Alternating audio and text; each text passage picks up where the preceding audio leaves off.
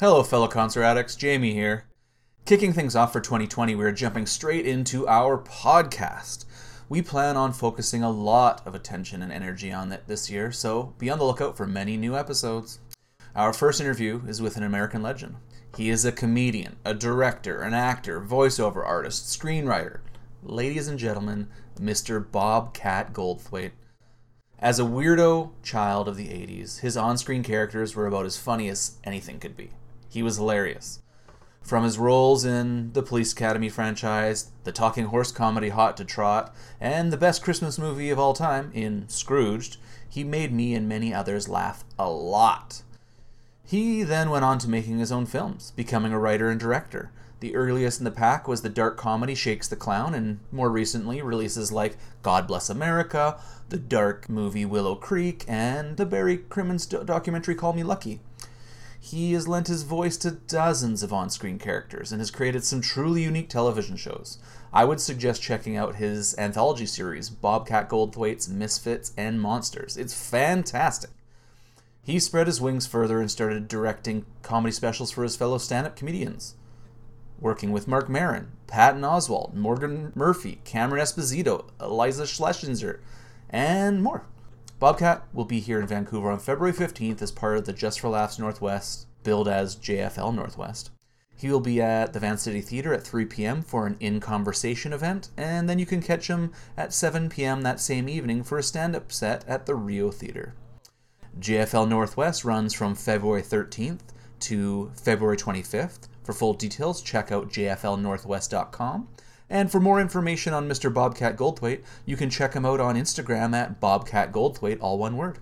So, without further ado, here is our conversation with this wonderful human being. I just have some few, a few questions for you. Um, sure. Yeah. So over the past uh, well, many years, you've made a lot of uh, uh, movies and stuff, and uh, yeah. you know a lot of them are you know cult classics, going way back to Shakes the Clown, and uh, you know, more recently with Willow Creek and your Misfits and Monsters anthology. Um, where does your interest in making movies come about?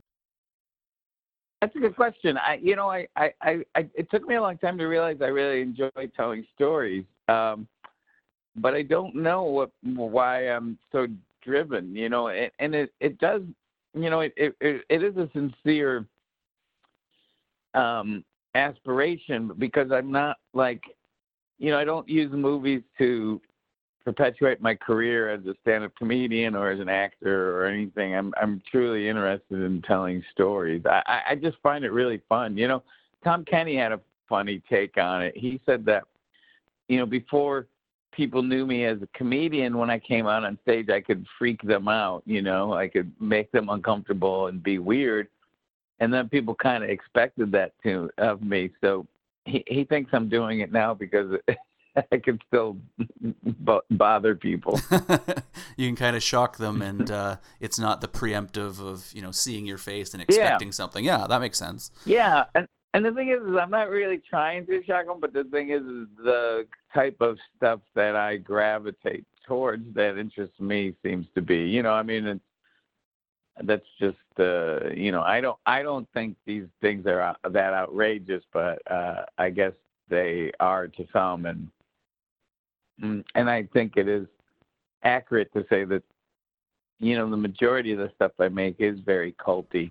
Yeah, it's it, um, yeah for but, sure. It's definitely very uh, interesting, and it's not. I guess because people expect things to just sort of fit in some box, and uh, yours are well, more well more well ended.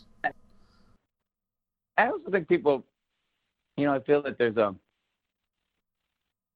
there's a you know most people are are trying to um, be mainstream and uh, you know have a large audience, and I, I that's never interested me too much. So, so you know, it's interesting. It's like it's like Call Me Lucky, the documentary I did on Barry Crimmins was was is probably you know the thing that's been most favorably received, and it was the thing that was, you know, there was no reason. You know, I mean, it wasn't like, well, I'll make this movie about my friend who people don't really know, who's a comedian's comedian who was abused as a child. I mean, that's not the kind of thing you'd say. Well, that that's the kind of thing people would take notice. You know, um, you know, I've never had any like strategy in making these movies and stuff. They're just the things that I, I care about or interest me.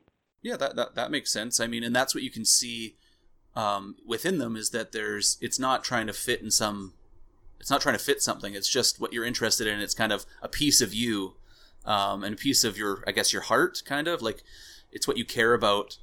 Uh, or at least that's what it seems like when you watch it is that it's made from a place of love especially with that uh, that documentary was you know was really touching um, and uh, to those who didn't know of Barry Crimmins it definitely shined a light on him that he deserved. Uh, yeah. Yeah. Well you know now I'm now I'm currently with uh, Judd Apatow I'm making that movie uh, into a narrative film. Oh really?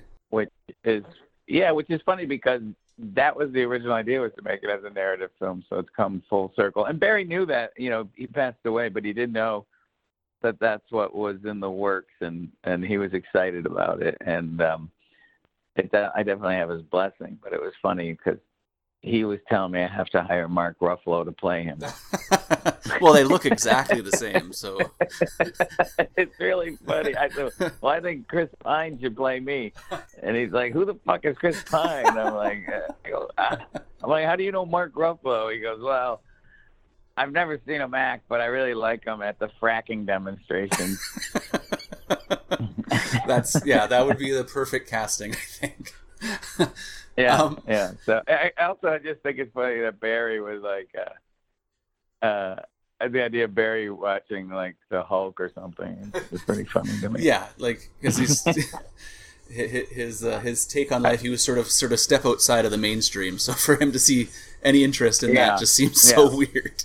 Yeah, yeah. Um. So with uh with like Willow Creek and you know more of the you know I guess uh, horror movies, but I guess it's kind of more of like dark dark thought movies. I like to call them. Um, what what uh, like? Do you have a an interest? Like, are you a, a, horror movie buff? I guess I would say. Yeah, I mean, I I you know I I just like you know I I like movies so, but I don't um discriminate. You know, I I do like horror films and um you know the, the horror is is so close to comedy. It's uh, it's almost the same thing, you know. I mean, the misdirect and then something happens, and and the you know and the the tension and yeah, I I'm not a, a snob. I I like uh, horror films. I think they're great. That's yeah yeah. I guess horror movies are kind of like the setup without the punchline. Uh, they're the pain without the payoff. well, you don't laugh, but you but you well you do. I mean, you scream hopefully, or you know. Yeah, um, yeah, different emotions. You know, I made I made Will Creek for a lot of reasons, but it was really fun. But the you know the the biggest reason was that I was just you know like Quentin Tarantino always has these scenes that honestly nothing's going on, but you're sitting at the edge of your seat, you know, and and I was like, can I do that? Can I can I m- make people uncomfortable? You know, because because there's absolutely no suspense in God Bless America, which which would probably have helped that movie. But um, it was still a great movie. Was, well, thanks. Yeah. I mean, thanks. I mean, it's it's um, it's uh, thanks. I mean, it's it's it, it there's a it's really just uh, I mean, some people think it's just me yelling at people, yelling at the kids to get off my lawn, but I, I was trying to make a movie because I was wondering where we were going as a society, and um, it got w- worse than I had even imagined. well, it's definitely like it's interesting though. Like, um, it's uh, like I guess like, I just keep coming back. It's not. It's just. It's not. Doesn't follow some some normal setup. Some normal. You know. It's exploring. Yeah. Like. You know. And God bless America. Obviously, is a you know perfect title for it because it's kind of like, uh, what the fuck's going on? Yeah. Yeah. You know, it's like, you know, Frank says uh, uh, in an out an outrageous comment weighs more than the truth is a line he says um, in, in America, and which is so. True, I mean, yeah. I guess it. Yeah, I mean, I guess it totally makes sense that we got a reality show host as a president. yeah, yeah, it's uh, interesting to see sitting up from our uh, ivory tower up here in Canada, looking down, uh, even though we have our own problems here. Yeah, but it's kind of like um, you know, we're kind of uh, unfortunately like Canada has to watch us like a, a drunk stepdad. You know, like Yeah. oh no, is he in a good mood? Is, is he going to start a war with Korea? What is he up to? yeah, yeah. It's like it is like having a loud neighbor. Um, but uh, Yeah, yeah, but yeah. it's you know, like I said, we have our own things up here, so we don't get away scot free on anything. So No, no, no. um, so switching gears to uh, about your stand up. Um, I mean, you've been in the scene for I hate the word scene, but you've been around doing stand up for 30, Yeah. 30 years or more more than that.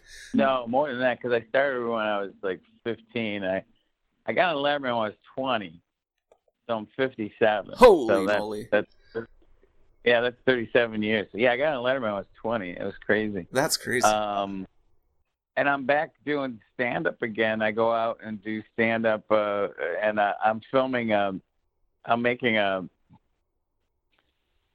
kind of a documentary con- uh, concert film with uh, Dana Gould. He and I will do a two man show where we're both on stage for the whole time. oh, that sounds awesome. And uh, it's really fun. You know, we just did it last night after we uh, had taken time off. We had gotten in a car accident, and uh, Oh, the night we were gonna the night we were gonna film it originally, and that was in August, and and now we're all healed up and we're back at it. oh We're my goodness. I, you guys, uh, you guys are okay now though.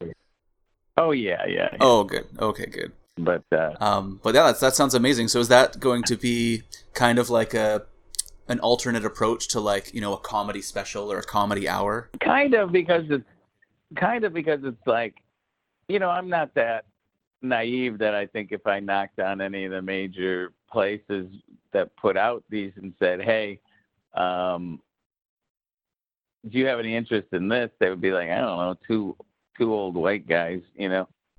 You know finally finally we get to hear what white males have to say um When when is somebody going to give white males a chance? yeah, a break. Yeah, or uh, or a, Yeah. talk, to a talk show host named Jimmy. So um, no, but we we I shouldn't say it. Jimmy Kimmel's my good buddy, but um, but yeah, I so so we're doing um uh so I thought uh, you know I'm gonna do it the way I do my movies and and and make it small and under the wire and and uh hopefully it'll be a little bit more than just stand up and and have something to say and people will, will it'll hold up as a as a documentary so That sounds that sounds awesome. I mean, with your filmmaker touch and your ability to you know tell a narrative you know through visuals, I I am very excited to see those two things come together. thanks and that's a and it's also like with him it's like it's like uh it's a good it's a good teaming of us because we're similar in a lot of ways but we still uh, uh, have a, a, enough um uh not in common that it's a, it makes for you know a good teaming Perfect. That's awesome. Yeah, that sounds like I said. That sounds very exciting. I'm, I'm gonna have to uh, watch for that coming out. Um, so I just had in the '80s. Obviously, you were known as, like you said, kind of the wild man. People had an expectation of you. Um, just Yeah. chaos, chaos and mayhem all going on. Um, as a child of the '80s, I was completely enamored with you, and uh, you kind of made it. You kind of set the wake for it to be okay to be different. Like you know, I think kind of any outcast. oh that's nice that's nice Yeah, so outcasts like myself, or yeah that's the you know I just wanted to thank you Well, for. that's that's really nice, and that's kind of how I always have have. Well, thanks. You know, I've always saw myself as an outsider, not you know, and not um uh yes, and and uh, you know, I remember once, and this is like twenty years ago. This kid in a mall, she had like green hair, and she just you know, uh, she was kind of heavy and she came up to me in a mall. I was in Omaha and she goes, I love Shakes the Clown. And I was like, I made it for you. it was like, it was like, hey, hello, fellow weirdo. You know, it really, it really sweet. yeah, like I think that's that's exactly exactly how I mean a lot of people in that sort of outcast or outsider, you know, I would I, I felt that way, and people I knew who were the same felt that way, and I'm assuming that's why like Shakes the Clown and these other movies you put your hands in and you know either participate in or create. Um, they feel kind of made for that for those people. Like they are made from that type of person, so we feel like we connect with it. Um, but yeah, as a child, I looked up and I felt like I was like, hey, there's another guy who's crazy. and it wasn't until you know I'm an adult that I I'm an adult and I realize, hey, you know, there's a little bit more going on there. You know, you're wow. You know, there's. Well, thank you. Uh, you know, that's um uh uh you know one of the nicer things uh, someone oh, yeah, said no, to no so problem. It was just uh, it was uh, yeah, it's it's great. It was a great. Uh, I mean, I've loved your body of work and all your comedy, so it's it's uh, it's uh, it's amazing to to speak with you.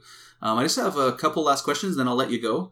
Um, I remember you reading about you touring with Nirvana way back in the day, and uh, what was it like? Did Yeah, you do yeah. comedy to open those shows? Like, was it stand up comedy that you did, or was it more as like an MC role? Um, it was kind of like I did comedy. It was kind of billed sometimes as an MC, but if the crowd was with me, or sometimes even if they weren't, you know, I would do stand up. You know, I, I did it Oh, in really? Vancouver actually. Um, I was, uh, yeah, it was. Uh, it's always jarring for people to find out that um, Kurt was a fan of my stand up, but but you know, before they broke, he wanted to meet me, so he interviewed me in a college radio station in Ann Arbor, in Ann Arbor, uh, uh, Michigan, and um, and gave me a copy of Bleach, and I listened to it in the car, and I was like. These guys are really good, and boy, you know the music industry really sucks because you'll never hear from them. And then um, the about band. a year and a half later, I was on stage yeah, and I was on stage open for him, getting hit with Bibles and having M80s go off by my head. That's crazy. Yeah, but it's kind of fun. You know, I got to a point where I got to a point where I had done stand up, and I had done like all these things that were kind of neat. Like I, I, I once at a benefit, it was at a stadium with forty thousand people, and I went on stage and I had a good set, and I was like. Well, I don't know what else there's left to do. You know, what I mean, Where do you go up from that? Yeah, I wasn't headlining. I was just on this bill, but it was just like, yeah, this is all weird. And I had, you know, HBO specials, and I'd been on talk shows, and I was just like, and then you know that was at the point where I was like setting the Tonight Show on fire and smashing the Arsenio Hall show and Yeah. doing a lot of stuff like that because I, uh, one, I was angry, but the other part of me was just like I was kind of done with it all, you know, and and um, so opening for Nirvana was like it, it didn't. You know, I think a lot of comics are frightened about bombing. I, I I enjoyed the rush of. It was almost like sometimes like being a heel in a wrestling match. You know, going out and inciting a crowd. Perfect analogy. It's like the anti-hero or the yeah, it just kind of was funny to me, you know, uh, you know, to have people upset. yeah, no, that's great. That's uh, I love. Uh, I, I see a lot of stand up. It's something that really interests me. And uh, you know, you got uh, I can't remember his name, but uh, Eric from Tim and Eric. Uh, yeah, He does a he does a, a, a set where he basically plays like the the bumbling uh, the bumbling comedian who can't make it on stage and uh, kind of just messing with the crowd. Or you have Neil Hamburger. Who, yeah, uh, yeah. that Yeah. whole you know pur- purposely riling the crowd and making enemies with them that's a great way to open a show uh, Yeah. if you're not the headliner Well, but you know, eventually I got to the point again, like what Tommy was saying. You know, I could no longer freak out people. So, so I, maybe I was just searching out ways to freak them out, or or audiences that uh, were going to be upset by my being there. that's awesome that's yeah that's great it's it's yeah it's uh it's it's making it fun for you which in the end makes it fun for everybody or not, but you You know, know, it, it's a it's in, in the name in the name of comedy you know and again, again, it's just like you said. You know, it's, I'm I'm just trying to find my star belly Sneetches. You know, talk to the other weirdos. yeah, yeah. All right, I just have one last question for you. Something we ask everybody. Um, who is a, a lesser known or maybe under the radio, radar? We'll say artist, but for this, we'll say comedian um, that you think people should be checking out? Somebody that you're Oh, that I, you I like? was, you know, she she has a new album out, but um, my friend Caitlin Gill, I, I think, is a a great comedian. She always does. She always destroys. I think people will probably catch on to her, but Caitlin Gill, um, okay. she has an album out called Major. Um, she's just, uh, uh, you know, she's uh, she's one of my best friends. But I also, you know, even if she wasn't my friend, I would plug her. She's uh, hilarious. Oh, perfect. Okay, so we'll uh, we'll definitely have to recommend her. Um, and so that's it. Uh, that's all I have for you. I just want to say thank you for your time. I'm uh, I've been, like I said, I've been a fan of your work and comedy and film and everything for over three decades, and I just feel honored to have stolen a few minutes of your time. Well, that's really kind. That and thanks for the the nice words. That was really cool. Oh, thank you so Cool, much. man. Well, thanks a lot. I uh, hope you hope you have a wonderful day. Thanks so much. Bye. Bye bye. And that wraps up our chat with Mr. Bobcat Goldthwait. Don't miss him in Vancouver when he is here on February 15th for the JFL Northwest Comedy Festival. We appreciate you all tuning in. Check back again in the coming days for more interviews. I hope you all have a wonderful day and don't forget love, live, rock and roll.